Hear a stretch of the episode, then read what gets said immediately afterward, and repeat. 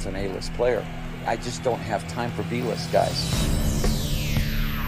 Hired Gun is the best available musician. Nobody will know who he is, but he gets the gig because he's the elite player. I have the most brilliant, wonderful, best ever band. Give him a hand. As a hired gun, quote unquote, I'm there to be a supportive band member, to the artist, to the other musicians, to the audience.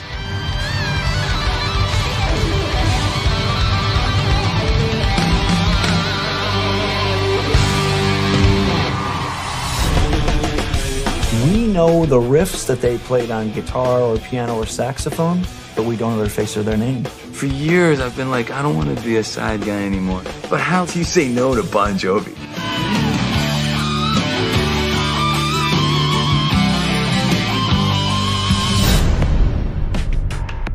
When I was a kid, I always said I want to be in a band like a Kiss. I didn't know I'd end up in Kiss. You're sitting in the front row to a very glamorous lifestyle, but it has nothing to do with you. Billy Joel sounded like Billy Joel because of Liberty DeVitto, the Keith Richards of that band. If Billy is the father of those songs, I'm at least the uncle. You look at the, the, the Billboard Top one hundred, and you're like on thirty of the songs, and we had a lot to do with them. It seems like there's about twenty musicians we're talking about that have made every single record that everybody owns.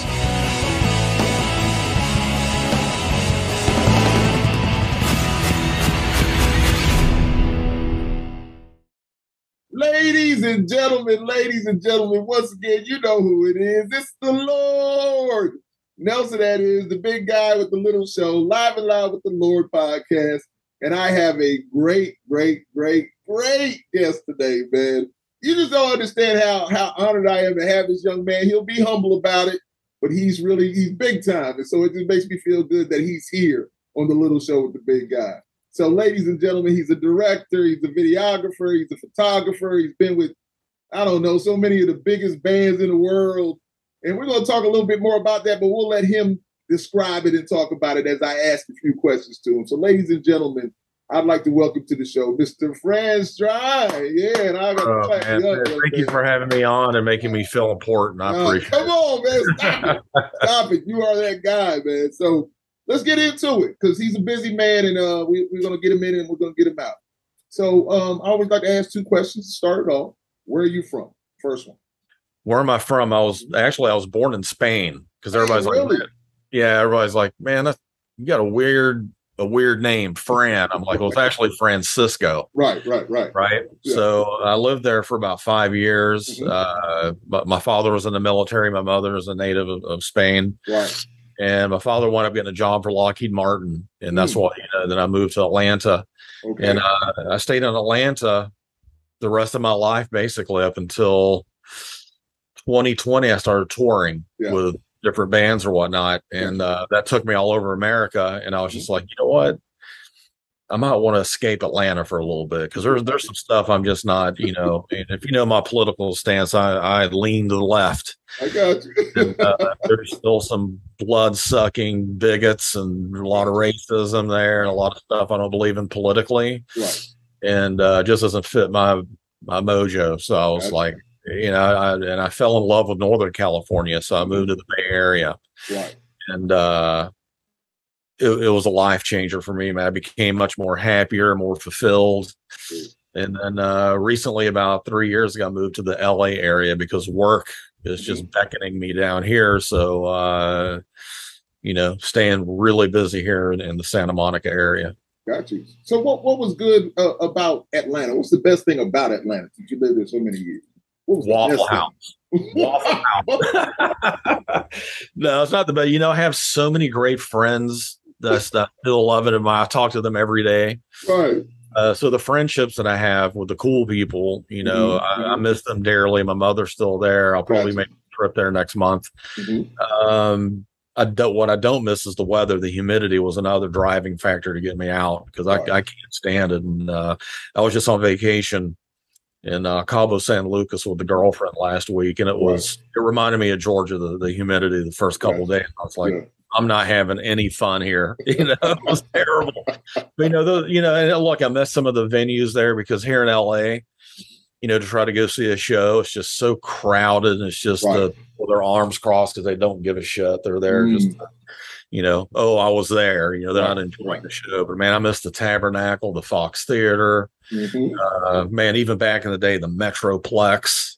You know, I, I cut my teeth in concerts there, man. Right. I saw some great shows in the Strand Theater in Marietta when I was a kid. Mm-hmm. Uh, obviously, the Omni, which is now mm-hmm. right. was Phillips Arena. I don't know what yeah. it's called now, but right. uh, you know, I definitely miss going to shows back then because they were so intense and so much fun. And uh, yeah, yeah. and I, I wish I could relive that day. And then, honestly, man, you know, when I was really young, underage, there mm-hmm. was a bar on Highway forty-one called Danny's Rock and Roll Bar. Okay. And I would go there and see all these bands. And uh, that's where I first met Butch Walker, who I wound up doing a little bit of work with. He's a, mm-hmm. a producer and was in a band called The Marvelous Three for a bunch of years. And uh, we still communicate, you know, all these years later. And this is going back to when I was a teen. I'm fifty-six. I right. was uh, sixteen, seventeen years old at the time. Yeah. Yeah. It's so that, that I didn't mess out about Georgia. Yeah. Atlanta, man, it is it is something different, man. So so you've been a photographer and a videographer for so many big bands. Mm-hmm. You have amazing stories, I, I guarantee, for each of them. So yeah. so how hard or easy was it to like navigate between, you know, the work and simply just losing yourself in the music in the moment? You know, the the downside of my job was I lost my appreciation for music.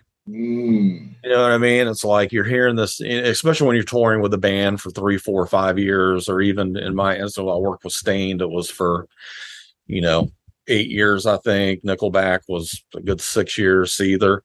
Right. You know, and I'm a fan of all their music, mm-hmm. you know, but after you hear it for it just sounds like white noise. You know, you don't right. really enjoy, you're not in the moment, you're you're doing your job, and uh, that's what you get paid to do. So you're right. doing your job.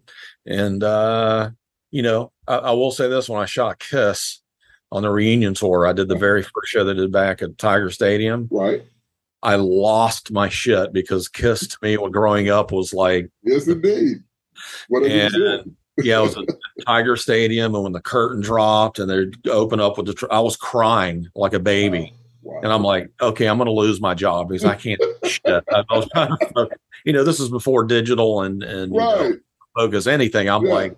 That was what I, so uh, that, that show, I, I lost my shit. You know, there's been a few shows where I'm like, I can't believe I'm sitting here shooting this, you know? Yeah, yeah.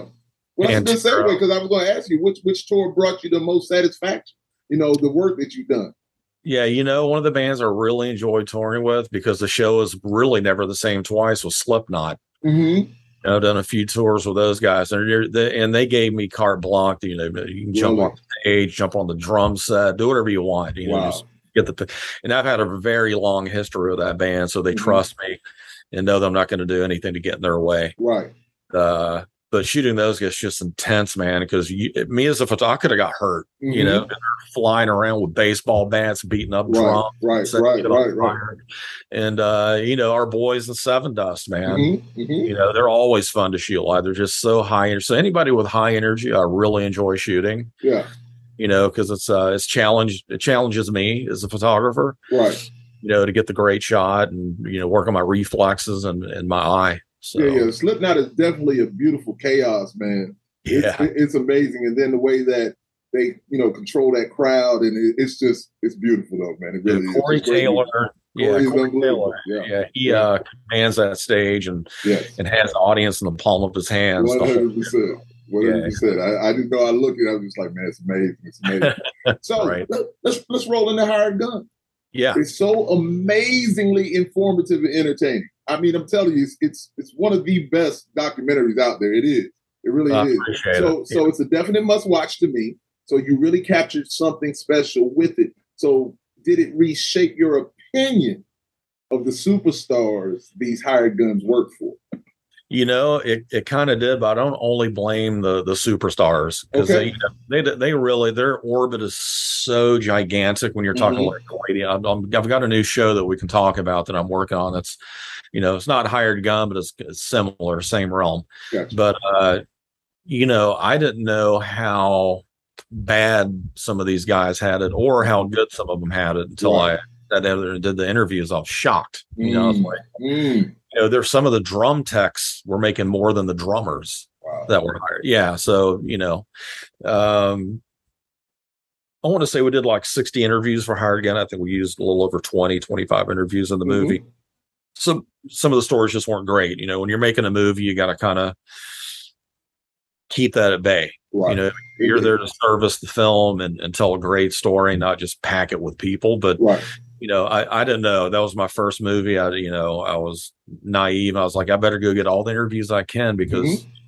and in doing that, I also, you know, you never know what you're going to get because a lot of these movies are made, especially documentaries, in the edit bay as you're right. okay. with your editor, you're finding new story themes and handoffs. So that, that was a, a catalyst for me. But, uh, you know, some of these guys, you just, you feel sorry for, you yeah. know, you really do. And I still do. And, uh, you know, I've maintained friendships with most of the guys. The one guy that I think I really pissed off was Richard Patrick from Filter. Okay. You know, he didn't come out looking that good in the movie, but it wasn't, I was, my intention was to never throw anybody under the bus. It was just right. to tell the story. And if they told me the story, it was open game, you gotcha. know? And, uh, he just thought that I made him look like shit. I'm like, well, you made yourself look like this. Not me, but, but I also gave him praise. I'm like, you know what? You, in the in the film, if you haven't seen it, or if you have, all from everybody's memory, he, uh, you know, he got treated like shit, Nine Inch Nails, but it was also a platform for him to go out and do his own solo thing. Right, I understand that. And I love Filter, like right. Filter, I love them. Mm-hmm. Like I listen to their, I still listen to their, even though we have beef. Right. But uh, he wrote me an email and he's like, man, you made me look like shit. And I'm like, well, man, uh, you know, first of all, you're doing what Trent Reznor did to you, mm-hmm. right? You, right? But at least, you know, gotcha. you're, yeah. telling, you're, you're telling your band, I'm not going to pay you a lot of money. Mm-hmm. It's not going to be, you know, glitz and glamour, five-star hotels. Right. You know, you'll be sleeping in the bus all the time and right. getting a, you know, shower room or whatnot. Yeah. And you'll get to see the world and play my music. You know, so he told them in advance. So to me, I give him props for that. He didn't lie to them. Indeed, indeed, they knew. They yeah, knew. That's what yeah. I tried to tell him. Like, you know, I was like, you come across kind of crass in the interview, mm-hmm. but you're being honest with your band guys. Right. You know, you, you should be applauded for that instead indeed. of. Indeed, I think that's the best I thing. That's that's the honesty yeah. is, is man. That's that's a big key to things. Yeah, really but is. the thing is, and, and I always tell a lot of these guys are pouring their hearts out in these stories. I'm like, okay, you just told me some really personal shit. Like, right, you're going to treat your band like shit, basically, and da da da. It's one thing to tell me. It's another thing when you see it on screen with a music score behind it, an archive, wow. like really well put together, and the story arc built. It's bigger. And, yeah, and then when you and when the artist sees that, they're like, oh shit, maybe I shouldn't have said that. Right. And uh, you know, but I got to credit myself for telling these stories, because if it wasn't for my years of touring and right. being in the studio setting with all these artists, you know, I kind of know their lingo and their life. Mm-hmm. So they open up to me very easily and tell me stuff maybe they shouldn't. Gotcha. You know, but again, I never try to attack anybody or do any kind of sleazy T M Z type stuff. You know, yeah. if the story is worth telling and it's not going to harm somebody, mm-hmm. So, I mean, there's stuff on the cutting room floor I could have put on that would have ended people's careers, yeah. but that, that's not my objective. Right, you know, my right. objective is to entertain people, and I make movies that I would want to see. Uh, it's, listen, amazing documentary, man. Just to see yeah. that, you know, my thing, uh, uh, what's his name? Liberty Liberty DeVitto. He was, you know, Billy Joel. I, I was just like, wow. I was like, damn, yeah. Billy Joel, come on, man. Well, you know? Let me tell you a backstory about that. Mm-hmm. Liberty DeVitto was the first person I reached out to to interview. Right. He didn't have an agent. He didn't have a P R person. I found him on Facebook, and really? I just said, hey, man, I'm doing this movie. This is the concept. I'd love to interview. You have a fantastic story, you know. Mm-hmm. And um, he agreed to do it, right. you know. And uh, we got it down, and, you know, I'm hearing all these horrible things about Billy Joel, so I was like, you know, I'm going to give Billy Joel a chance to mm-hmm. uh, have his piece. Right. So I reached out to him. Uh, I actually got his personal email from somebody. You mm-hmm. know, that's one of the things about being a documentarian. You got to like put that work in. buy scrap, buy people right, to get right, right, right. So I got his yeah. email, and I emailed him. I'm like, you know, Mister Joel, I'm doing this film called Hired Gun, and there's some questionable things being said about you by your ex bandmates. Mm-hmm. I'd like to know if you'd like to defend yourself or speak to it. Right. And he wrote me back. I was surprised the next day. It's like, can I see a transcript or some of the footage? Yeah. And, you know, doing a documentary, you want to be as transparent as you can. Mm-hmm. So uh, I sent it to him. And the next thing I know, I get a, a letter from his attorneys asking me to cease and desist, like, wow. get rid of everything. Wow. But as a film, I have the right to make the movie. Right. Indeed. You know, it's, it's not on me. So I, and I asked him again kindly. I was like, you know, give you one more chance because we've got to wrap this movie up. And yeah. he still declined. So, you know, I tried to make it as fair as I could. Look, you know, in the movie, Liberty does ask for more money. Mm-hmm. And we hear Billy Joel in some archives saying, you know, these guys just want money, money, money. The more I make, the more they want. Mm-hmm. So is that fair? That and that's a fair question. Mm-hmm. You know, uh, I know when I work for, you know, a movie studio now, it's like, well, this director's getting this much money. Why am I only getting this much? Or right. how come I don't have as much control? And, you know, you, you always want more power. Mm-hmm. Things get bigger, you want to have more control. Indeed, indeed. And, and the the sad thing is you lose control the bigger you get, you know, in, in my situation, gotcha. You know, uh, and the studios know that, you know, yes. they're like, oh, talking about, you, when you, the bigger you get, you talk about a lot of money, man. You're talking yeah. money, money, money. Yeah, yeah, it's not cheap to make these. You know, it's funny, man, because I have a lot of filmmakers reach out to me asking for advice. Mm-hmm. And I and the first thing I tell them is the bad news. Like, right. let me tell you the hard parts of making a movie first, mm-hmm. because yeah. uh, before you spend two, three years on something, make sure you're doing this the right way. Because I learned a lot of valuable lessons making Hired Gun, and then right. you know, I just made the Ray Parker Junior documentary, mm-hmm. Who You Gonna Call, that's out on Sony Pictures now. We'll right. talk about it. I hope. Um, it made my life so much easier on the second movie. Gotcha. You know, gotcha. there, there was a lot of disasters that could have happened in Hired Gun, and I diverted them before they got way, way out of hand. Right. And uh, and I learned a lot of lessons on what not to do in the Ray Parker movie and who not mm. to bring back, you know, to work with me again, because there was making Hired Gun. It was one of the hardest things I've ever done, you know, yeah. because there was, there was a lot of egos involved. Mm-hmm. And, I just, and I just, you know, I, I quit touring, you know, and I was making a wonderful career at touring, making a lot of money. But I was done. I was turning fifty. I was touring with Five Finger Death Punch. And I'm like, well, what am I doing at fifty years old touring with Death Punch? This is horrible. It was a horrible experience from A to Z. Right. Yeah. yeah. So I was just like, I want out. What am I going to do? You mm. know, and I knew that I could, I could do this. Yeah.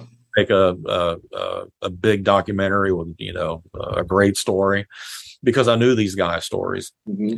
And, uh, and I think I achieved it with Hired Gun, and I definitely yep. achieved it with, yep. with Ray Parker's movie. I'm super proud of it, probably more so than Hired Gun. Really, and, and listen, and you should be, man. And, and, and once again, there's so much that we can talk about.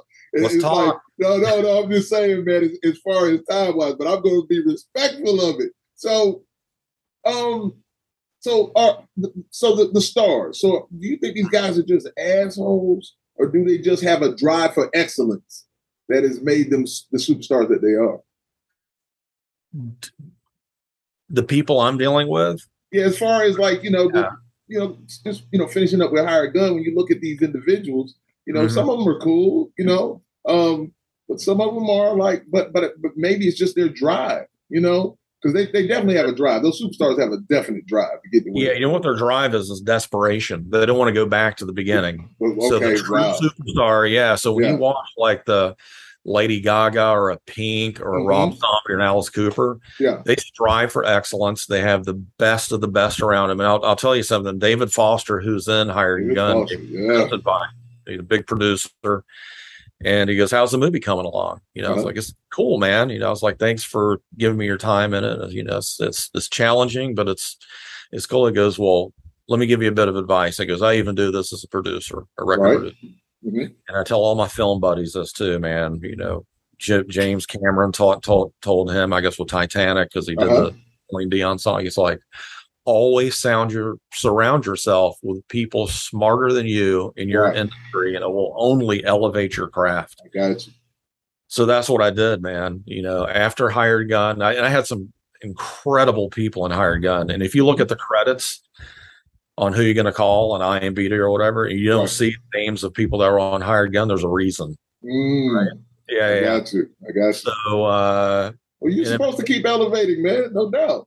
No doubt. It's supposed to get better, you know? Oh, and it did, man. Yeah. Like people I surround, there's no no egos, all for the cause of making the best movie you can make. Right. All the way down from my editors, producers, mm-hmm. uh, sound people, you know, my cinematographers, everybody from A to Z is there to serve the purpose of the movie. Not me, not my ego, right. none of that. It's to serve the purpose of the movie and make the best movie we can. Uh, and uh, we definitely achieved it. Indeed. Yeah. Indeed. So, okay. We, we, let's, let's, let's run to Dolly Parton right quick. Sure. Live from London. What about working with her spoke to you differently than, you know, working with the rock and roll guys and gals? Okay. So working with, you know, the Pinks and Bon Jovis, and those, those guys are superstars. Right. Dolly Parton's an icon. Mm-hmm, definitely. Right. I mean, yeah. she is a living legend. Right. There's not many of those around. Maybe Stevie Wonder. Right. Or, you know, just a handful of people. Mm-hmm. But believe it or not, my relationship going back to Slipknot is what introduced me to Dolly Parton. Really? Yeah. So Danny Nozell was Slipknot's tour manager. Mm-hmm. And right at the beginning, like in nineteen ninety-nine. And uh, that's when I got involved with Slipknot as well. But gotcha. That's how far back we go. Anyway, a few years goes by, you know, I do a few tours with Slipknot. And Danny's gone. He's, I don't know, I haven't heard from him in a few years. I just get a phone call from him one day. You know, I was like, hey, man, how's it going? He's like, great. He goes, what are you doing? I'm like, kicking. I was still living in Atlanta. And I'm just kicking around, just doing gigs. You know, right. He's like, okay. He goes, well, look, you don't know this yet, but I've been managing Dolly Parton's worldwide career, not wow. tour managing, but managing her right. career. What? He goes, yeah, man. He goes, I'm turning her, you know, um, we're, we're trying to get her global again. And right. um, like, you know, I wanted to see if you might be interested in shooting, directing her awesome, uh, D V D. Awesome, bring out for a couple of weeks. We want to film two shows in London at the O two mm-hmm. Arena. Then we did two other shows in uh, Glasgow, Scotland. Mm-hmm. Obviously, the O two Arena one's the one that made, you know, the yeah. cuts. Mm-hmm. But uh, we filmed, you know, all four shows, spent two weeks there. She flew us all out. And she is hands down the most professional, yeah. sweet, kind, generous person I've ever worked with in my career. Right. You know, and then shortly after that, you know, she found out I was a, a photographer, mm-hmm. and uh, she invited me to shoot uh, one of her album covers. Right. And uh, that that was a lot of fun. It was I was on the road with Staind at the time. Right. We were like in Arkansas, you know, mm-hmm. and I get the call and they're like, "Hey, Dolly would, would love for you to shoot her album cover." And I was like, "Okay, when?" Tomorrow. Road.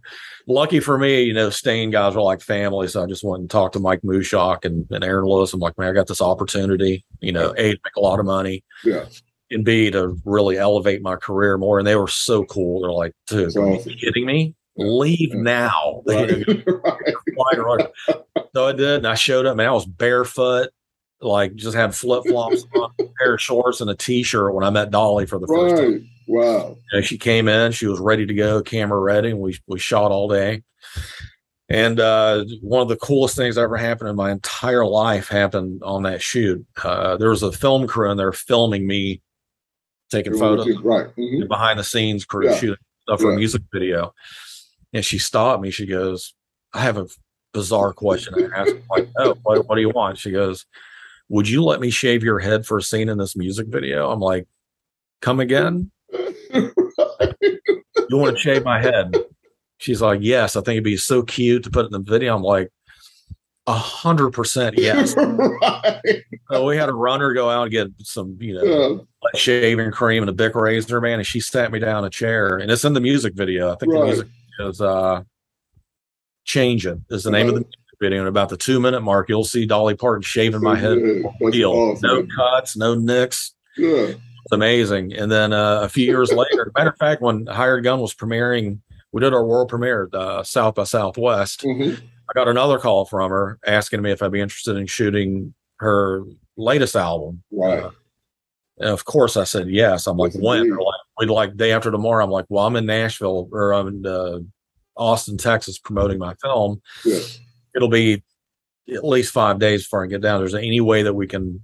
You can accommodate me. And mm-hmm. of course she said yes. And we went down and I spent two days with her shooting this album cover, uh, Pure and Simple, yeah. uh, in her backyard. And, uh, just an incredible time, man. She's just such a pro. And I even told her, I was like, Dolly, you make my job so easy because Beautiful. I don't have to give her any direction. She's been doing this so long. She right. knows her moves Indeed. and her looks and what looks best for her. Indeed. So she would just tell me, when you think you got three good pictures, let me know and I'll go change and come back. And I'm like, it's so easy. Beautiful, you know? Man. And, and she is, just like you said, she's an icon, man. No yeah. doubt. And all, you know what happened? What was funny was I got an email from her and her team about two months ago. She's putting together a coffee table book of all her outfits throughout the years, and some really? of them, yeah, some a of them. Lot of it, yes. mm-hmm. Oh God!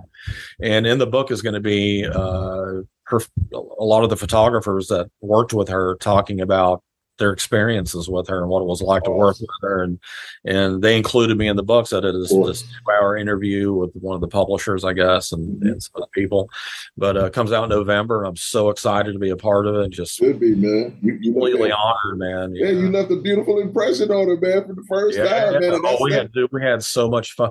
I got to tell you, you know, they always the second day of shooting her, she does like twenty wardrobe changes. Mm-hmm.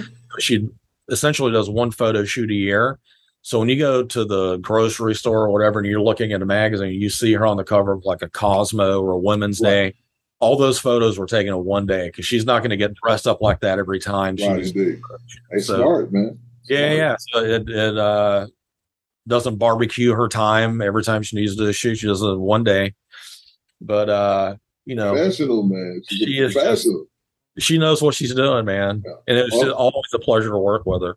Awesome, man. And see, so you answered other questions I was going to ask about it. You rolled right on in it. So we're we're good to go, man. So now I do want to roll into Mister Ray Parker Junior I, I, another another legend that is a, so a legend. He's icon- listen, he's iconic to me. I yeah. Growing up, there's so many songs. So let me get to my little thing right here. Ray Parker oh. Junior, beyond amazing musically. I grew up listening to him, uh, remembering the songs he made with radio. See, that yeah. was big to me, you know, my family, and we, we really listened to it. So A Woman Needs Love, The Other Woman, uh, Jack and Jill, You Can't Change. That is, is probably my favorite song, no doubt about it. I love it. And then finding out about the Leo Sayer thing, you know, yeah. and not getting credit for that, you know, whatever, you know, watching, I was just like, man, it's crazy. So, and, and even the Ghost, the Ghostbusters thing is cool to me. And that's what really got him to that stratosphere. Yeah. He was already an icon to me. And so yeah. many of my friends and stuff, because I mean, we danced to that music being young. You know, we're around the same age. I mean, we danced yeah. to that music. So um, how much did you enjoy making the documentary, uh, Who You Gonna Call? And first of all, you know, I met Ray during Hired Gun, mm-hmm. right? He's in Hired Gun for just a couple of minutes. Right. But I would bring him to festivals with me because he would fill the seats, right? Indeed. Like we'd be sold out and over because people want to meet Ray. Mm-hmm. And uh, it only, you know, benefited me, yeah. you know, it's like, okay, if I bring him along, it'd be yeah, it's expensive to fly another body around or whatnot, right. but we went to Australia mm-hmm. and that's a sixteen hour flight. Right. And uh, he's a big dude like I am. He's six five, I'm six two. Yeah, I'm six five uh, too. That's right. Yeah, yeah, yeah, yeah. So, uh, you know, we're flying business class, mm-hmm. it was a long, long flight. So we're sitting right. next to each other and we're just talking. And he starts telling me a lot more of a story they failed to tell me during the Hired Gun interview. Because you got to remember, he's been doing this since he was thirteen years old. Oh, it's crazy, man. Yeah, so he's yeah. forgotten more than he remembers. Yes, indeed. On that flight, I knew immediately if he would agree to it, what my next movie would be. Right. People they associate with, except for this instance like you, where he kind of knows backstory with mm-hmm. radio and whatnot. Mm-hmm. A lot of people just know him from Ghostbusters. Right, you know? Right. And he's much more than that. You know, uh, his, his legacy leaves a wake of just legacy songs that'll never die, with Chaka Khan to Barry White, right, right. Stevie Wonder, you know, and you talking about a highlight of a career. Mm-hmm. When Stevie Wonder agreed to do the interview, and I'm, I'm sitting three feet away from Stevie Wonder. Yes. Uh, and I don't get starstruck often, but I was, I'm with you. I'm with you. I'm like, am I going to start stuttering here or what? You know? But uh, he was so cool and yeah. so kind and precious with his time, you know, because, uh, you know, none of these guys get paid to do this stuff in right. these documentaries. So they're, they're in essence, you know, killing a day to come do something for free, it's you know, for somebody that I don't know. He didn't know me. Of right. course, he, Ray still have a great friendship, so he mm-hmm. did it for Ray. Yeah. But uh, he understood what he was up against, you know, spending the whole day with me and, right. you know, answering questions, you know, and, uh, you know, and when I asked Ray about doing this film, he goes, "You want to do a movie about me?" Mm-hmm. Nobody's ever asked that before. I'm like, wow. It's because people don't know your career, man. And you're, right. you, you've been doing this so long, it's probably not special to you. Right. But to me, my mind is blown that you played with Bill Withers on Lovely yes. Day. You played on all these Barry White songs. And Barry yes. White...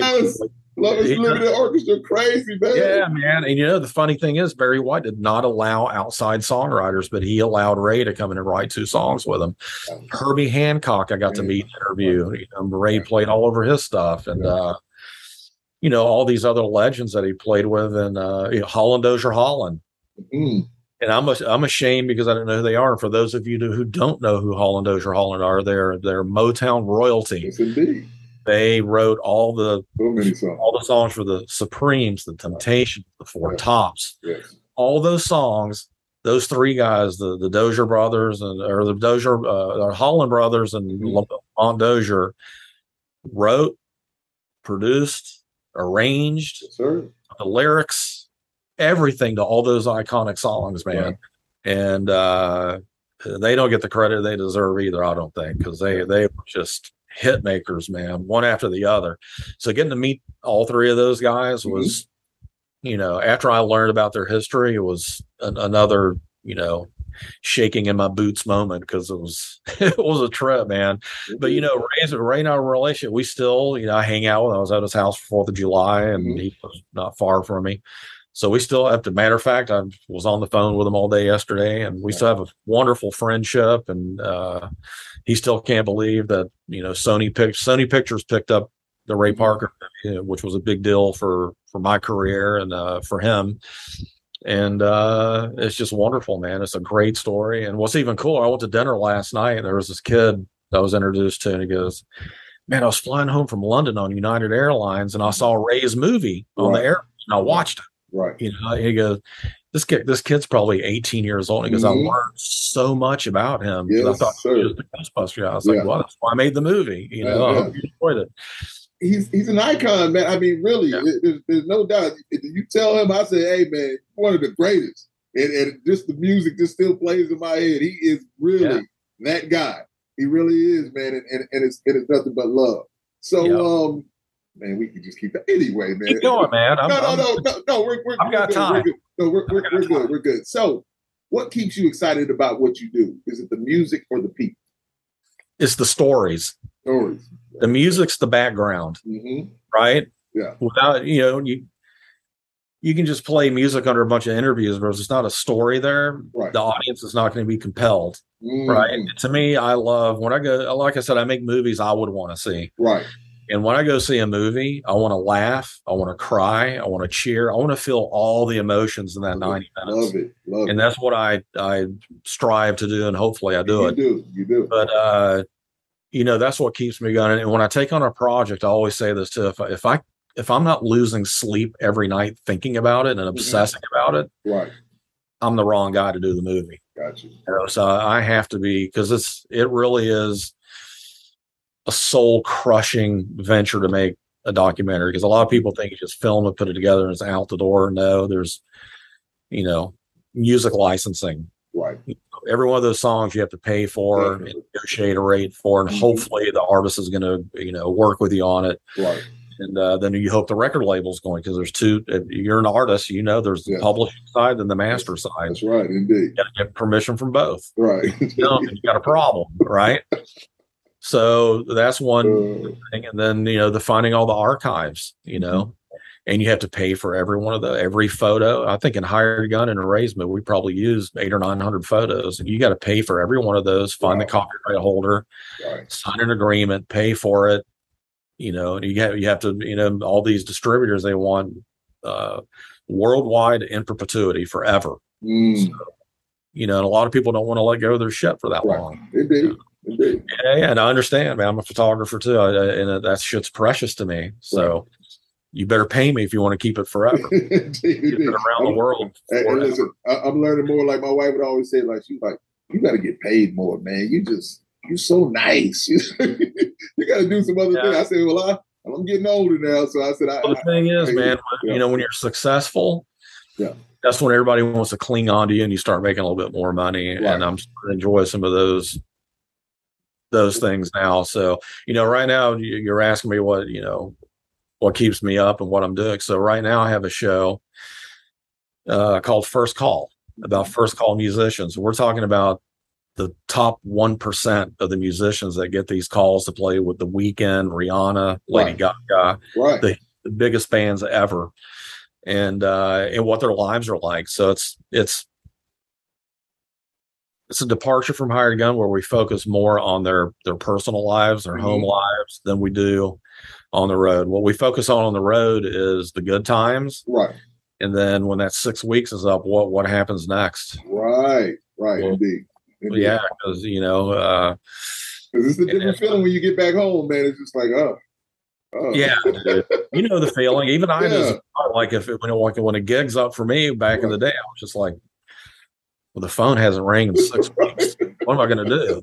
Am I going to go start slinging hamburgers? You know, because right, right, I got to provide. Yeah, yeah. So that's one thing, and, and one of the craziest things. Well, I got a cold email one day from this guy.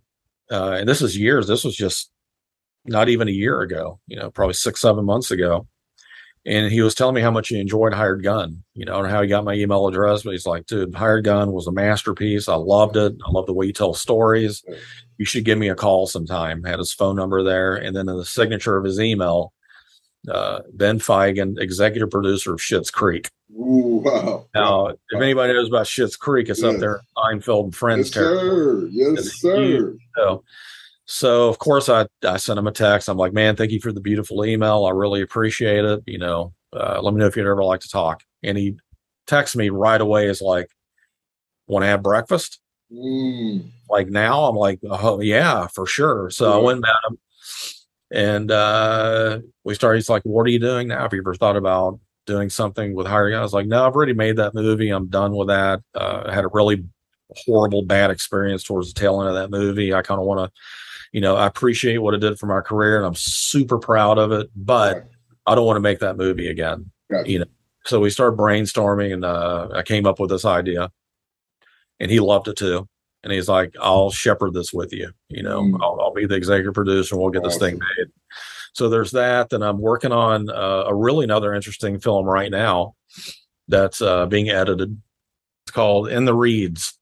So it's about the harmonica and, and the role that it played in creating the blues and how the blues made its way up to Chicago. And then from Chicago to the, to the British invasion, right? right. With the Rolling Stones and John Mayall and Led Zeppelin, all those bands. And, you know, in, in essence, they kind of created modern music as we know today. And it's right. all due to this little object, the harmonica, right? right? Uh, but one of the things we're exploring in the film is how, you know, these, these, you know, black artists that really invented the blues got the shaft, right. you know, a lot of these guys, you know, like we, we explore Big Mama Thornton. Yeah. You know, yes, and she's yes. famous for uh, the rendition of uh, Hound Dog. Yes, indeed. Yeah, and a couple of weeks ago, I was fortunate enough to interview the guy that wrote the song, mm. uh, Mike Stoller, who was mm. part of Lieber and Stoller. They wrote all the Elvis, uh, every Elvis song you right, know. Right, right. They wrote those. They uh, he, he wrote Stand By Me, mm. you know.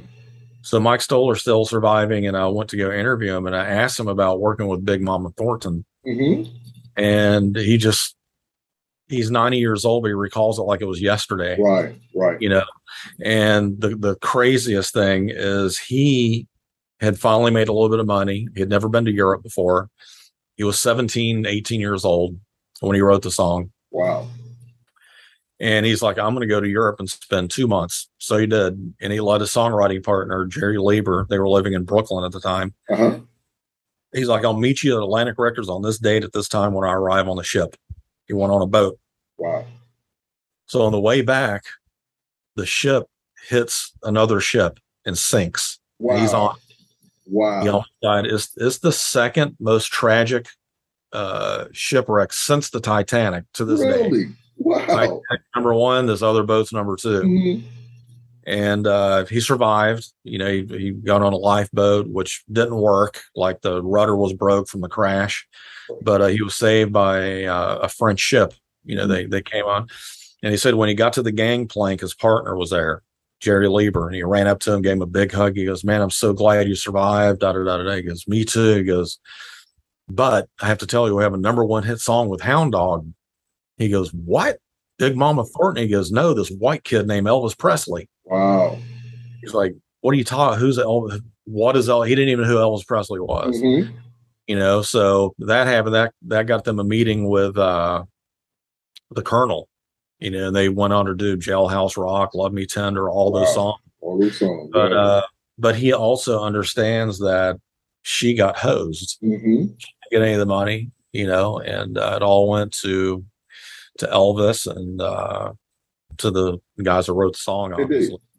But, uh, you know, she died without a headstone. I mean, she was that poor, you know. Wow. It's just it's a tragedy that they don't get enough credit for the, the music they did. So my my job as a filmmaker is to tell that plight, you mm-hmm. know, that, uh, people should go back and, and buy these albums and uh, and and recognize, you know, uh, the sacrifices these guys made, from Muddy Waters to Howlin' Wolf to Big Mama Thornton, uh, Sonny Boy Williamson, all these yeah. guys was trailblazers for what we hear today, and nobody knows it, you know?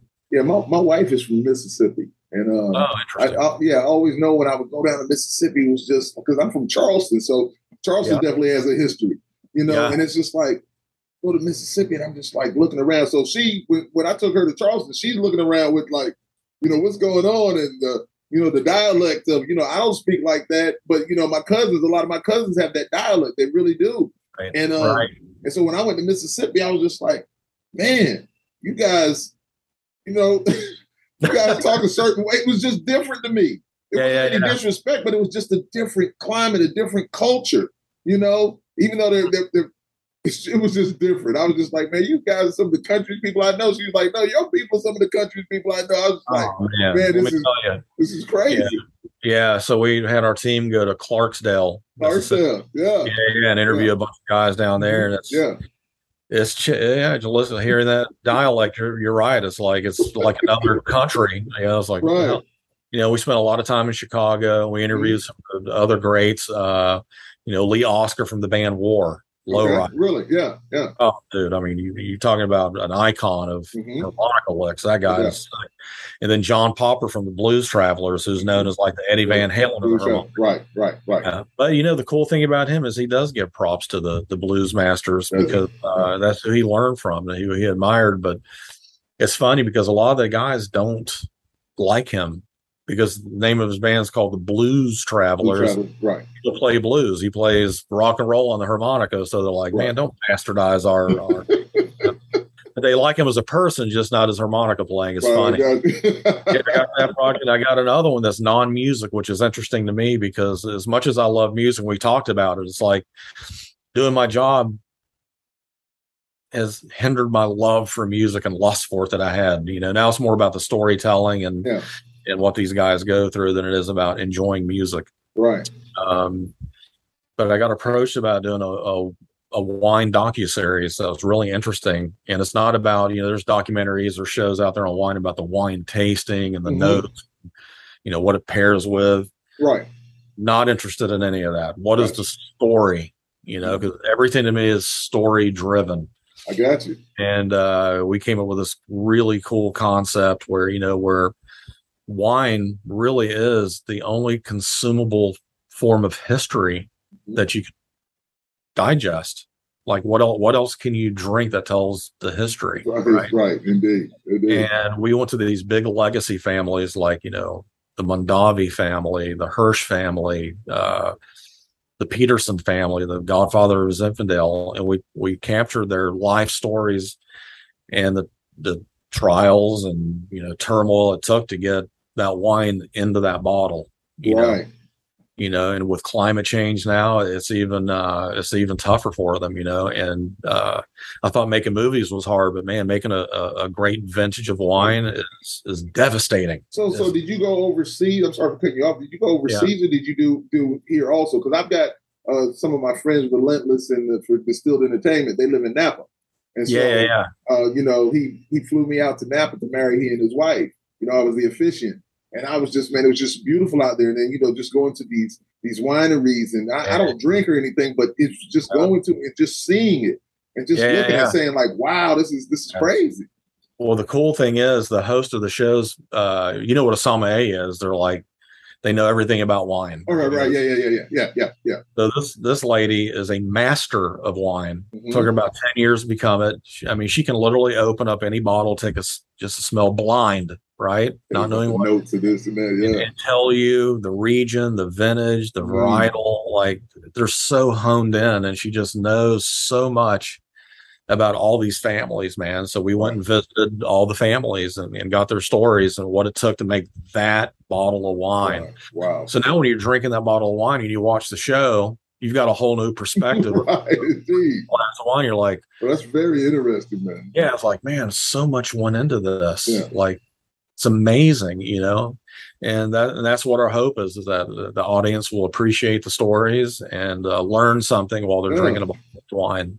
Because I definitely was going to ask you. I was just like, "What else does what else does Fran have in the works?" I know you. I knew yeah. you had something in the works. But I, listen, so of course I watched the episode with Frank. Yeah, yeah, yeah. And you said so many things, and so you were saying things. I was just like, "Yeah, I, I just wanted you to talk about it again." So, I, I, will you talk about this? So, Ray Parker Junior, what does he yeah. mean to you personally? And I asked that question because, of course, something that you said on Frank's show, how he took you from. And ask you about this, and you know about some money to to, to invest or whatever like that. I, it blew my mind. I was just like, "Yeah, man." So you know, Ray, like I said, is is really a dear friend of mine, mm-hmm. not just the subject of my movie. Right. Right. Um, one second, please. Oh, you good?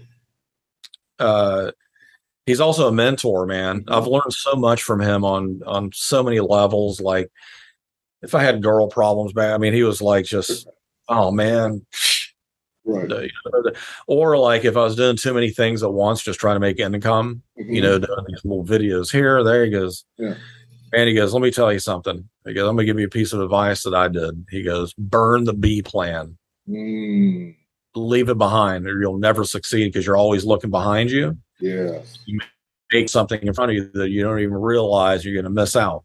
Right. So I did. I quit all these other things I was doing, just focus on the movie at hand.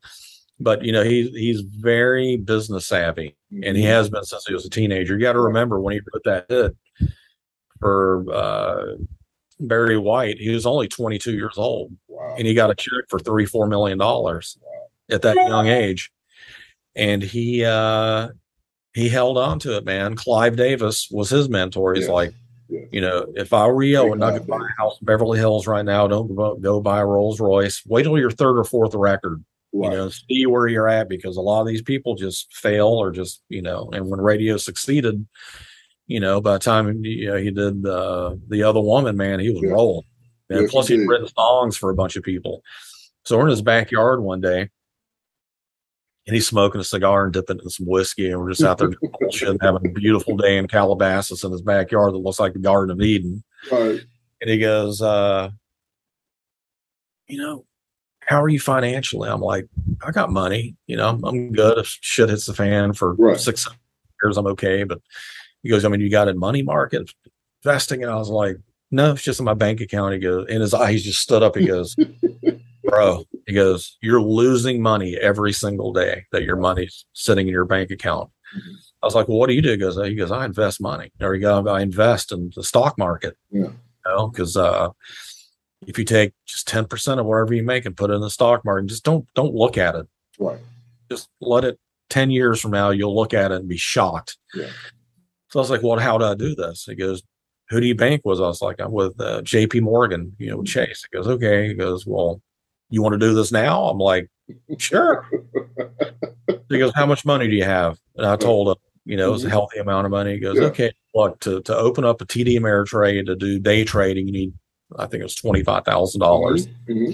So we opened it up. I transferred the money over and I handed him my phone. I'm like, you buy my stocks for me. Right. Obviously you're doing really fucking well. Right. I'm going to listen to you. So he got me the usual suspects, Apple, Tesla, right. Nvidia, uh, Netflix, Facebook, yeah. all that stuff, you know, and, uh, you know, that thirty-five grand, in just a few months turned into like one hundred seventy thousand dollars. You know, just keep growing. Of course, now the market's in a slump. Of course, yeah. But, uh, you know, he told me, he goes, don't He goes, don't look at it. Yeah. He goes, always go, what, you know, what always goes up must come down, but it's going to go back up. That's awesome, man. You know, because you, you got some good stocks that just hang on to it. And, uh, you know, any anytime I get a paycheck, man, I take ten percent. You know, usually what he, he calls it parking your money in Apple. Mm-hmm. Because Apple just has a history of just always, it's just, a, it's not going to go up like a Tesla, you right. know, mm-hmm. but you're going to get, you know, six, seven percent return every year. Right. So I take ten percent of whatever I make and I put it in Apple. Wow. Just, and I don't, I haven't looked at my stock market now since before the Russian invasion because I'm too scared to. Right. But I'm, I'm holding out hope that it's still there. You know, I still contribute, you know, there, there's a lot in there. Then there's, yeah. you know, even my girlfriend, man, she's like, have you heard of Morgan by uh, Goldman Sachs? I'm like, no. She goes, well, well, Ray was telling me that was devastating to my money was it was just sitting in a bank account doing nothing. Mm-hmm. But if you open up, uh, it's an account called Morgan by, uh, by Goldman Sachs, it gives you one point two percent annually. Mm-hmm. So at least you're making something. Right, so right, right, right. one point two percent, uh-huh. zero point one percent. Like you right. get nothing. Yeah. So, you know, I take some of my money and I put it there instead of just having it in a traditional bank account, you know. And then, uh, you know, some of the other smart things I did was uh, opened up a line of credit with uh, American Express Platinum. Mm-hmm. They have, you know, you get like one hundred twenty thousand points, and those points turn into free travel. Like I said, we, you know, her and I went to Cabo. Right. All paid for by the points. I didn't spend right. a dollar, you know. Yeah. Yeah. So, you know, is it easy getting one of those cards? Now, if you got good credit, yeah. you know, you can get one. And, and uh, my credit was in bad shape for a bunch of years. And mm-hmm. then I finally got it together and qualified for the card. And then uh, they, they introduced me to a business card, you know, right. the gold card, another one hundred twenty thousand free points to open right. it up, wow. you know, to open that up. And I utilize them. You know, you can book your travel through mm-hmm. American Express's website, and mm-hmm. then uh, you just use your points to get that. And anything you buy, you get, you know, if I buy an airline ticket, I get five times the points. So right, you know, right. You, yeah, at this point, I'm flying business because I'm a, a giant guy, and it's right. not because I'm bougie or anything. It's just it's more than three hours. Uh, you know, I'm usually well, be comfortable. Yeah, I got you. Yeah, so you get five points back, and when you're spending fifteen hundred to two thousand dollars a ticket, that's a lot of points. Of you're just building that stuff up, and they never expire. So you know, that would be my advice, man. You know, just because you don't, you know, if you don't have a big lump sum of money, mm-hmm.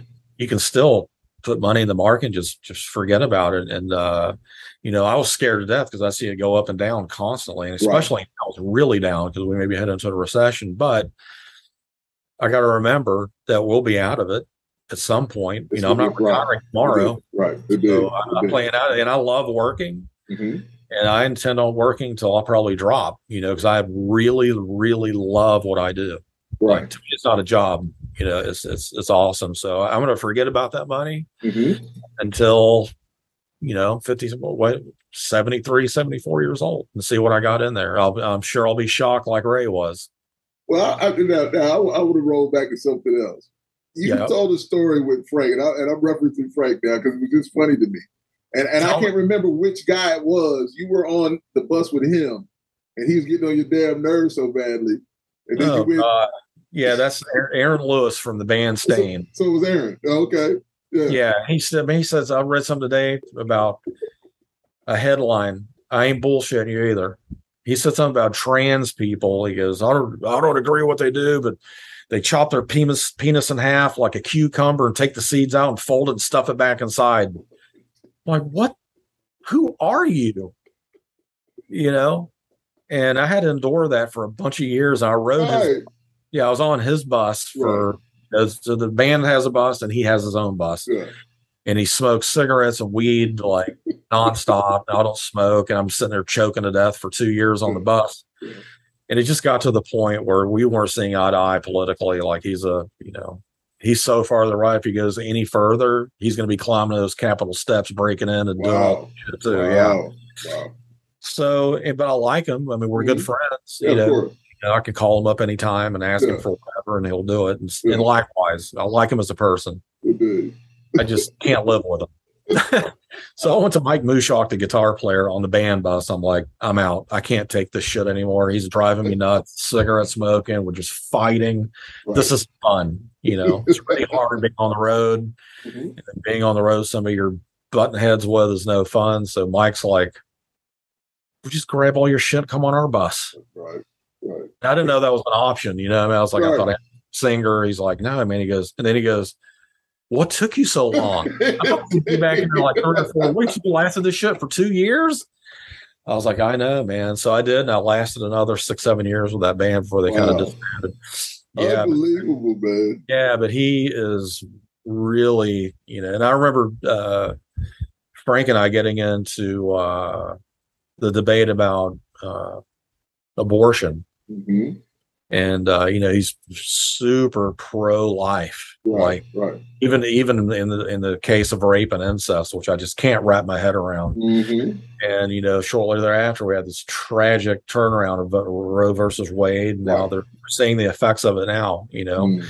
ten-year-old girl raped. She had to cross, you know, county lines to get an abortion. Right, right. And, uh, you know, these congressmen calling a liar. You know, if, if it's not bad enough getting raped and then getting pregnant and right. your state wanting you to carry this thing to term. Yeah.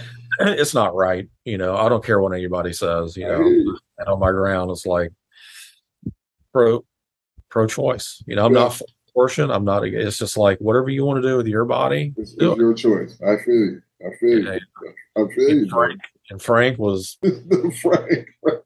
Frank was like, no, man. I mean, if you're raped, incest, you're ha- you should have that baby. I'm like, oh my goodness, man! You know, there's so much stuff that comes with that, and I and I just think that people are just in their feelings about who they are. I yeah, mean, yeah. Know, I, I've just always been good to look at. First of all, let me just stop here. We're already into how emotional women are, right? Right. Now being pregnant or raped, right? Right. They're fucking, they're crazy. Right. Imagine one of them getting raped and pregnant. I'm not claiming because that, but you're correct. Yes, indeed. Yeah. You know yeah. what I'm saying? It's like it's not. Yeah. It's not. I sh- I'm not telling anybody what to do with their body. Uh, not at all, man. You want to get tattooed. You want to get pierced. You want to get an abortion. You want to keep the baby. Live your life. Live you know, your life the way you yeah. want. You're you're the one that's going to pay the consequences sooner or that's later. It. You know, if you, that's it. I agree with you on that one, man. I tell everybody, man, it was like, why are you always so at peace with everyone? I was like, because that's none of my business. That over there is none of my business. I said, I'm worried about me. I got enough going on with my life, you know, to, to, to worry about my next door neighbor or somebody around the corner, man. I just don't have time for it. If it's out of my control, there's nothing that I control is yeah. not affecting me. Now, of and course, like you said, you're, yeah, you're around my age. And yeah, as you get yeah. a little bit older, the less you give a shit. Man, man, you right? just one, you just one year older than me. You know, I'll be fifty-five in September. Yeah. I'm trying to tell you. Yeah, yeah. yeah I, my, my wife, just, I, yeah. I look at her, I was like, I'm not worried about I just, I just want peace, harmony, to do my job. Just leave me the fuck alone. Don't ask.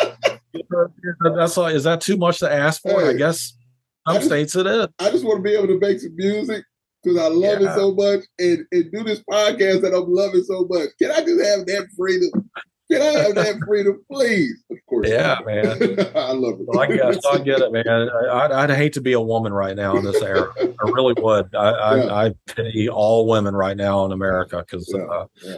it's a sad state of affairs for all of them. Yeah, I, I, I'm just all about love, man. I say it all the time. It's all love. And, I, and, and people are like, you think everything's love? I say, yeah, it is all love to be, man. It, it really is. Yeah. It really is. So, so let me ask you about um, F twenty-six production. Can you talk a little yeah. bit about that?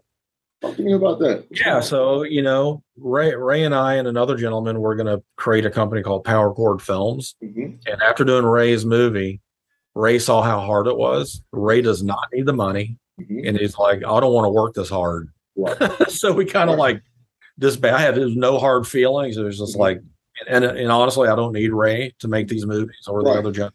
Mm-hmm. Uh, not an ego thing. It's just, you know, I know what time it is and mm-hmm. I'm working on three projects that are funded now. So uh, I created F twenty-six Productions, and uh, it's an all, all in-house production company. Gotcha. Uh, I got a great staff that I work with, you know, brilliant story producers, editors, camera guys, uh, sound engineers, you know, um, And I'm very fortunate that I got to mix both my movies at Skywalker Ranch, where, you know, George Lucas created that. Right. Mm-hmm. Star Wars. Right. It's world class. I mean, you, once your movie's there, you'll never hear the same again. Anyway. Right. Wow. It's just mind blowing. Wow. So, yeah, it's a new company, but I've already got three projects under it. And uh, my offices are here in Santa Monica. And I'm mm-hmm. right next door, if anybody knows who J J. Abrams is. Yeah, J J. Abrams. Uh-huh. Yeah. yeah. My office is right next door to his, you know. Wow. So Santa, I didn't know that Santa Monica was such a big production hub for movies. Mm, really? There's a lot of stuff happening here. Yeah. You know, Michael Bay's office is here. Uh, just a lot, a lot of people, you know. Hans Zimmer, the the fantastic yeah. office. Score, right. music, yeah, yeah. Yeah. So a lot of talent here, and I'm glad to be in a pool of it. So. You just out there doing it. You just enjoy yourself, man, which is a good thing, and, and enjoy yeah. what you're doing. So, how often do you do photography, or is it just all about the video side now, the directing side now? You know, I, I haven't taken a picture, and I'm ashamed to say it, in a long, long time. Because, really? Yeah, doing these movies is a f- full-time job plus gotcha. O T, gotcha. Right? Gotcha. So there's just no time, you know. And uh, I do own a camera, and if I got the opportunity to work with the right person, let's say a Dolly Parton or a Steve, right. Right. I mean, that caliber, I would hone in my skills and try to remember the best I could and go out there and do the job, because, uh, you know, I still love it. You know, is, is it a passion of mine like it used to be? No. Right. You know, uh, and taking and, and doing photography is hard now because everybody's got a camera, you know. Yeah, I got one and, my, my boy gave me, and then, of course, everybody got their phones away. I got a little Nikon over there, you know. Yeah, and then, yeah. you know, the, the making movie thing, like I said, is so hard. And I tell this to people, I was like, if making a movie was so easy, everybody would be doing everybody it. Everybody would be doing it. It's really difficult, you know, from top to bottom. And I give credit to my team, uh, everybody, editors, music supervisors, lawyers, like they, they keep me in check and, and make sure we're doing it the right way. Yeah. Having those connections in that team is so important. I just remember Corey Lowry just saying, and so many other people that I know, they're like, you got to have a team. You got to have a team to do the things, man. And it's, and it's, I've known for a long time, it's difficult trying to do things yourself and then not having the money to do things, because it costs money to do stuff properly and right. It really does. And so yeah. I, I'm saying that, and I want to, we'll, we'll get this and we'll make this the last thing, but this is an interesting thing you remember.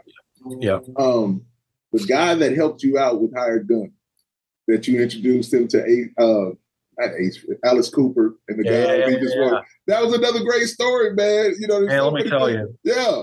His name is Todd Polson. Mm-hmm. He's like a brother to me, literally. Like yeah. we talk almost every single day, awesome. still to this day. Like awesome. I see him as often as I can, and he'll come out here and support me. But uh, I met him at a Staind show. He did a meet and greet, mm-hmm. right? So people pay money to meet the artist, get right. a picture, an autograph, right. or whatever. Yeah, yeah. And he was wearing an Alice Cooper shirt, mm-hmm. and immediately I was just like, "You're an Alice Cooper fan?" He's like, right. "Favorite artist." Well, I was like, "Mine too." You know, so we had that in common immediately, and I didn't right. know that. Wealthy guy. We start talking, and he goes, "Well, how long have you been out here on the road?" I was like, "I've been doing this since two thousand. This may have been, you know, twenty thirteen, I guess.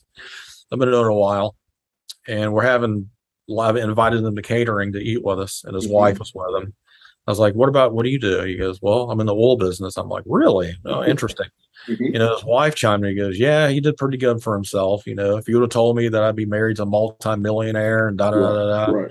But uh, I didn't care about any of that because I, I wasn't even thinking of Hired Gun at the time. But we right. exchanged numbers when we became fast friends and, mm-hmm. you know, uh, our love of the same kind of music. But, but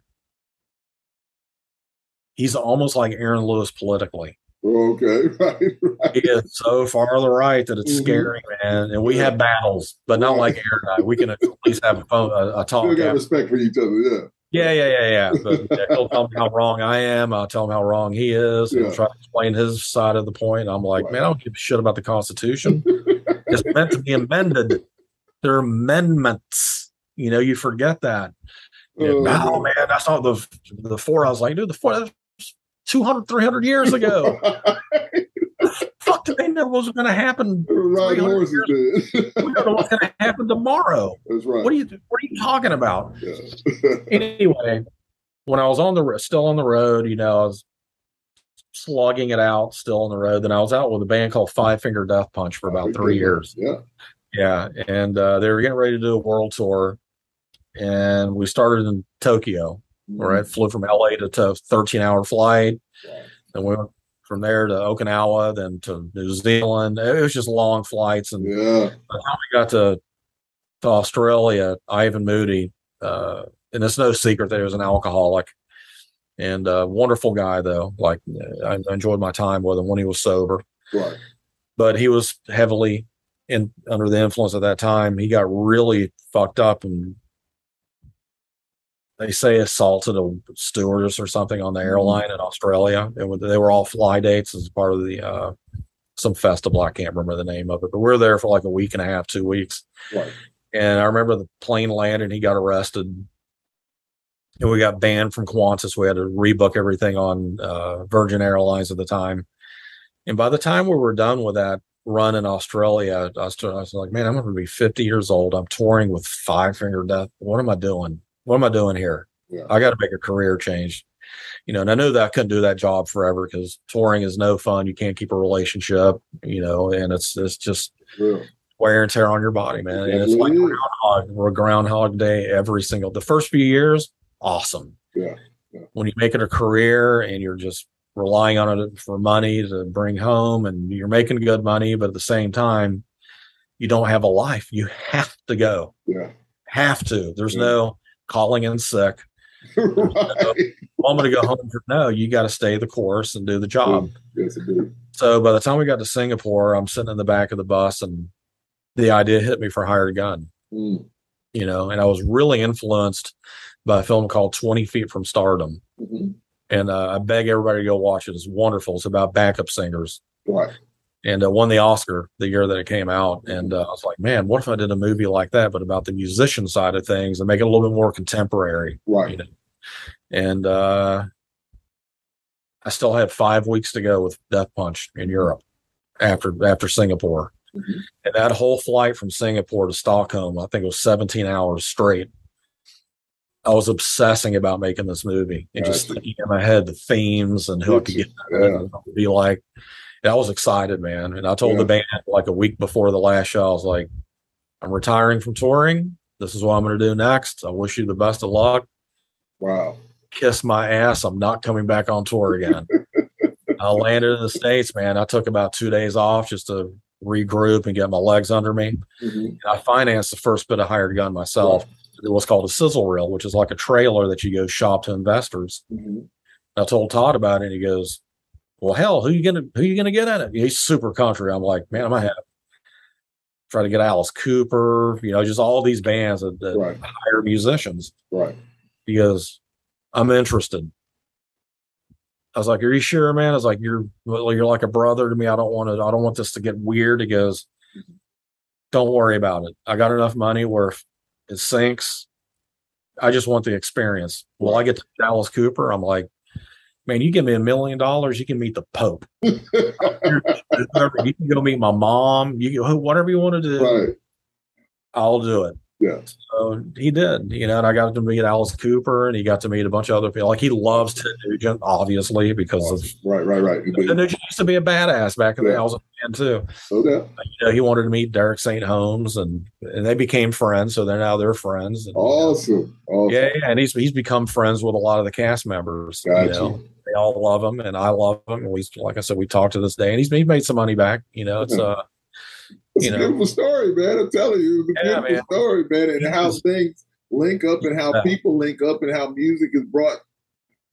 Music brought me to you. Music brings yeah. us. Music is is universal, man. It's the most beautiful thing in the world. I say, music is my drug, man. It's my yeah. drug. It's yeah. a time machine. I love music, man. And, uh, you know that the, the the cool. You know, you talk to me about what I listen to or whatever, mm-hmm. or what inspired. You know, like. Judas Priest to me is my favorite band of all really? time. Okay. To me, they're not even a band; they're almost like a religion. Gotcha. Right? Gotcha. When I hear Rob Halford's voice, uh-huh. it's God, the metal guy is right. godlike. Like yeah, he is, he's that guy. He is the the, the king. Yeah.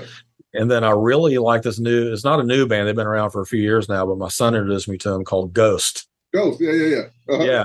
Yeah. And they kind of remind me of a throwback to the seventies, right? They're yeah. super melodic, kind of right. like blue cold, like yeah. just just great musicianship. Yeah. all that. And then if you remember the band Stabbing Westward, yeah, they, they had some big hits in the mid nineties. They kind of went away, but they just put out a new record called Ghost, mm-hmm. ironically enough, right. But it's a masterpiece beginning to end. Stabbing Westward. Nobody's I'll ever heard check it out. Yeah, but uh, and, and today they just revealed that the singer has throat cancer, and I think sounds like they caught it early enough where he's going to make a full recovery. That's but he's going to be out. But the the album's wonderful. I, I implore everybody to go listen to it. It's it's really cool, and he's got such a unique voice, you know. And then uh, if anybody wants to watch any of my movies, I'd like to give a little bit of. Uh, You're going into it. That's not, we're going to end it like that. And you're you're about to hit it, man. You're a professional, man. So yeah, so let's, hired, let's tell everybody about your stuff, man. Where they can yeah, so Hired Gun.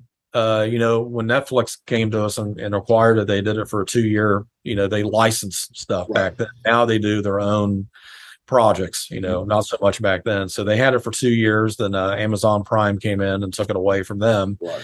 So if you have an Amazon Prime subscription, it's free to, to watch right. on there. They got it, but if not, I think it's like three ninety-nine to watch. Right. And it's worth a watch if you love music and love a behind the scenes, like raw to the nerve story. There's some stuff in there you've probably never heard before, you know, sure. that'll open your eyes. And then Ray's movie, you know, Sony picked it up. If you're on a flight, if you're on any American Airlines, United, worldwide, you can watch it on there for free. Uh, and then it's on all the streaming platforms, you right. know, Apple T V, everywhere else for three ninety-nine. Uh, you can watch it. And, and I think that's just a window for about three months before it goes on a Hulu or a Netflix or something. Right. Usually yeah. trying to do that kind of stuff. But yeah, any streaming platform. And uh, if you love stories and if you love to learn about things that otherwise you'd not know about, Uh, especially in Ray's case, you know, uh, he's got a fascinating, wonderful story. And uh, sure. the fact that he was able to get out of that, uh, out of Detroit alive after what happened with the cops and stuff, you know, yeah. he, he had a really big beatdown where he didn't think he was coming out of that alive. And uh, that's what inspired him to pick up the guitar and get his ten thousand hours and really hone his skill yeah. and become arguably, and a lot of people don't know, but, you know, when you hear Steve Lukather, David Foster, and all these guys, tell you Stevie Wonder too, he's the greatest rhythm guitar player that ever lived. Right. It's the truth, man. When you hear him play this Shaka Khan lick, yeah. you got the love, you'll bowl over, man. Amazing, man. Amazing. Well, look, and he stayed humble yeah, this whole time. You know, yeah, I was gonna say he, he stayed humble this whole time. You know, uh, I don't want to say he's got an ego. I think it's more uh, confidence, and you'll see that come across in the film. Indeed, man. Look, I, I I believe in that. I try to tell people all the time. I said, I don't have an ego. I'm just confident in who I am. That's all it exactly. is. Exactly. Yeah, yeah. Love. Don't don't take don't. I'm a humble dude. Don't don't get me wrong. I'm good to go. Well, you know, one of, one of the things as an artist, you know, you got to have the confidence. You right. can't uh, envelop yourself in fear of and failure because you're going to fall down a few times. That's but right. uh, you know, if you got the ambition and you're a, you're a doer and you just you know, like I said, man, it's hard, man. Even as a musician, I know yeah. I see these guys. You you have to sacrifice your soul yeah. to get what you want done and get it to the finish line. And it's it's hard. It's an uphill sure. battle the whole way to the end. But sure. once you get there, the most satisfying thing is you as an artist is getting on that stage and watching the crowd sing back to you. Nothing like it. Yeah, when I go to the movie theater to premiere one of my movies and sitting in the crowd and they're laughing where I want them to laugh, they're yeah. crying where I want them to cry, and they're right. cheering where I want them to cheer, I get satisfaction out of that. Okay, okay. Well, look, man, it's been wonderful. Thank you so much for your time. It's oh, amazing. And, of course, that you know, we'll have to do it again whenever you get time, man. Uh, listen, I'm down. If I my show is your show to come on and do whatever you want to do. You are really that guy, man. You're really that guy, and I really, really uh, appreciate it. I'm honored to have you. Thank you. Oh, I'm very, honored to be very, on, man. Very much, man. Yeah, and and thanks for thinking of me. This has All been right, fun. Come on, man. Stop playing, man. You're that guy. Man. So, ladies and gentlemen, ladies and gentlemen, once again, it is Live and Loud with the Lord on the C M S Network. Yes, indeed. And it's the big guy, man, with the unbelievable, unbelievable, remarkable, talented. This is the guy, ladies and gentlemen, and he's educated us also on so much, and he has so much more to talk about, and we'll have to revisit this most definitely. Well, I'm gonna, I'm gonna, I'm gonna, I'm gonna leave you with this. The, the next, anytime we're in a room and you're introducing me to somebody, mm-hmm. introduce me just like that.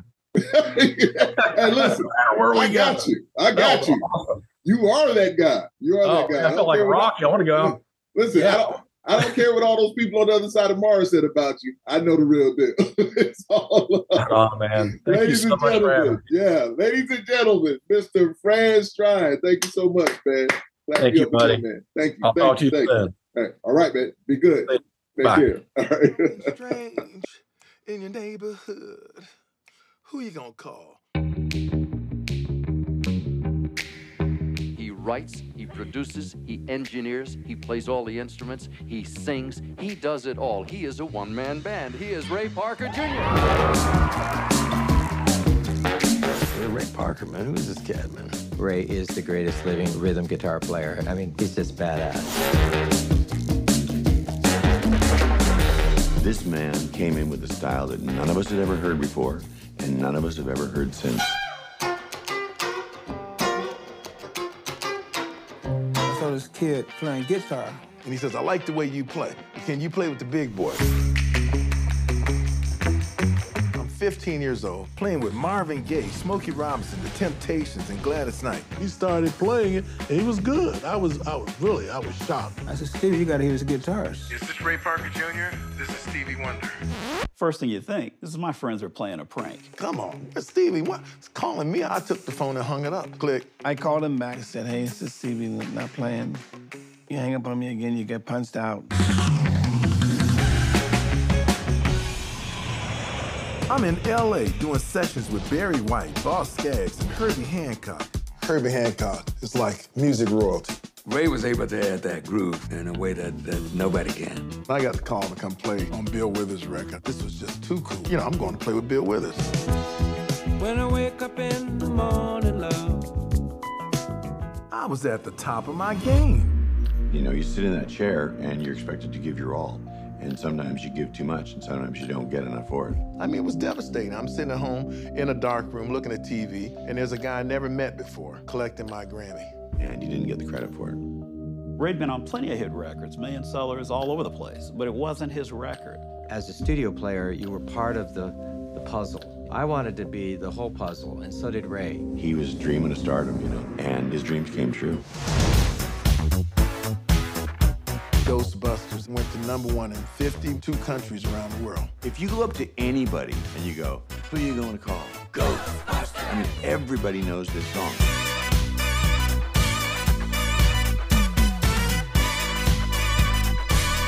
Afraid of no ghosts.